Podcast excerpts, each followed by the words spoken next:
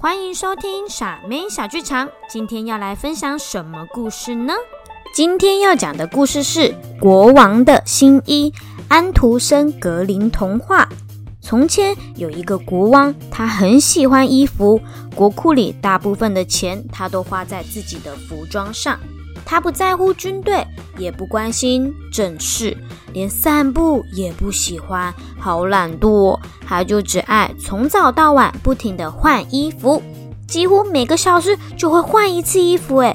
也因为这样，老百姓总是说国王最常去的地方是更衣室，才不是内阁。内阁的意思就是朝政，他处理公事的地方，他不是去上班，都是去穿衣服。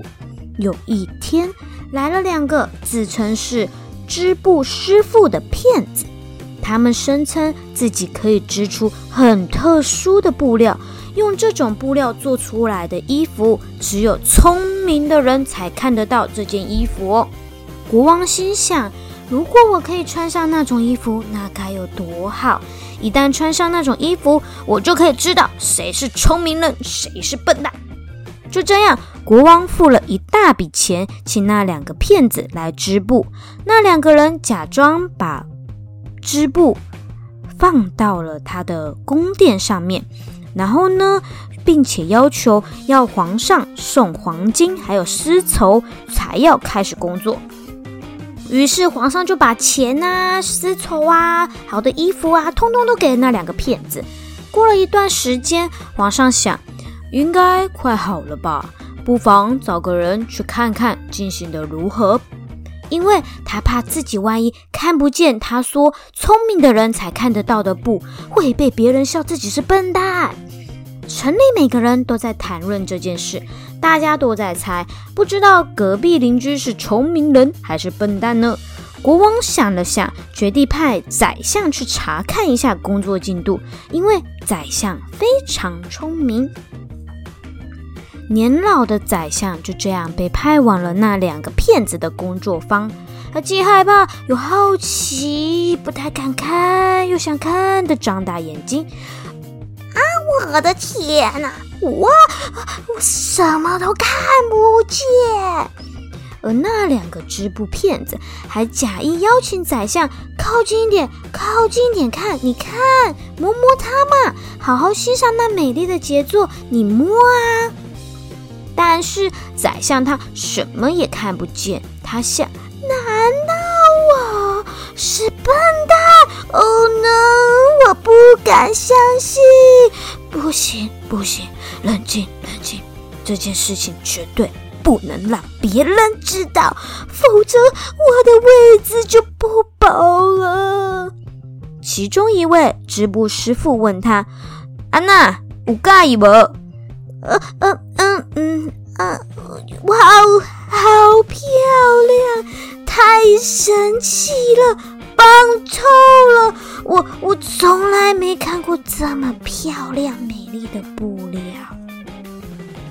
不久，国王又派出另一位他很信任的大臣去看看那块神奇的布料是否已经做好了。可怜的大臣，他的命运跟宰相一样，什么都看不到，但却睁眼说瞎话，明明没有看到，乱说话。国王好奇心越来越强烈，他决定亲自去看看。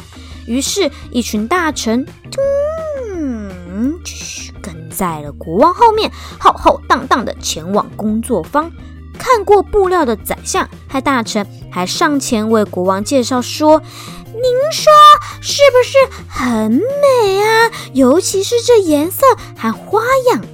这下国王可慌了，他想，难道我是笨蛋吗？宰相跟大臣看得到，我却看不到。短暂沉默之后，国王说，真是太美了，我喜欢。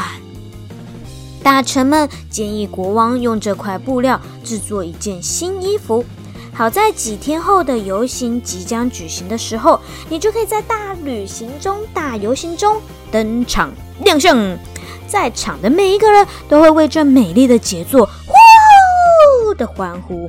国王也因此封那两个骗子为侯爵。于是他们俩开始裁制新衣，或者说假装在制作新衣。到了游行的前一晚，他们终于把国王的新衣服给做好了。两个骗子为国王穿上裤子、衣服和袍子，国王却觉得自己好像什么也没有穿。这就是这布料的特色。两个骗子很自然地回答。国王很兴奋地问，你们看，你们看，这件衣服适不适合我？看看我的屁股，看看我的脚，看看我的腰，看看我的领子。在场的官员个个赞不绝口，嗯嗯，对哦，这水耶，哦哟，那叫水了，嗯，很漂亮，好漂亮，好漂亮。庆典即将展开，出发之前，国王再次照照镜子，但是不管他怎么看，全身上下都是光溜溜的。而那两个骗子依旧装模作样地把袍子的衣摆拉得高高的。街上每一个人都对国王的新衣赞美不已，没有人想要被当成笨蛋。可是过没多久，人群中突然冒出了一句话。哎哎哎哎，国王，国王怎么只穿内裤啊？内裤哎，哎，他只穿内裤，嗯，只有内裤啦，内裤，内裤。一个天真的小孩大声地说，接着人群们沸腾了起来，一些声音，国王只穿内裤，内裤，内裤，哎，内裤哎。国王觉得丢脸极了，但是他心想，好歹我也要把这个游行走完才行，如果不继续的话，这样子大家就知道我根本就没有穿衣服，我要撑完。国王的新衣故事讲完啦，听到这里有没有觉得很奇怪呀、啊？明明他就没有穿衣服，却要骗自己有穿衣服，大臣还有宰相也没有看到啊，但大家都为了要怕自己不要是笨蛋而假装说看到。这个故事就在告诉我们，国王的新衣常常就是在说明明就没有看到的事情，你却假装有看到。你也可以说是睁眼说瞎话，也可以说是呢，我们不可以盲目的相信别人，别人说有你就说有，但其实你自己看得到吗？并不一定。还有啊，你要有勇气跟人家说我真的没有看到。如果你没有看到，你就勇敢的说我真的没有看到，那是不是今天国王就不会这么丢脸了呢？同一个时间呢，我们也要当一个说实话，做一个诚实的人，不要跟那两个骗子裁缝师一样去骗人，害别人丢脸哦。无论如何，我们都要亲自去观察，亲自去做，亲自去看，而不要盲目的相信别人哦。这故事就讲到这了。国王的新衣，小朋友可不要说谎，睁眼说瞎话哦。那我们下次见，拜拜。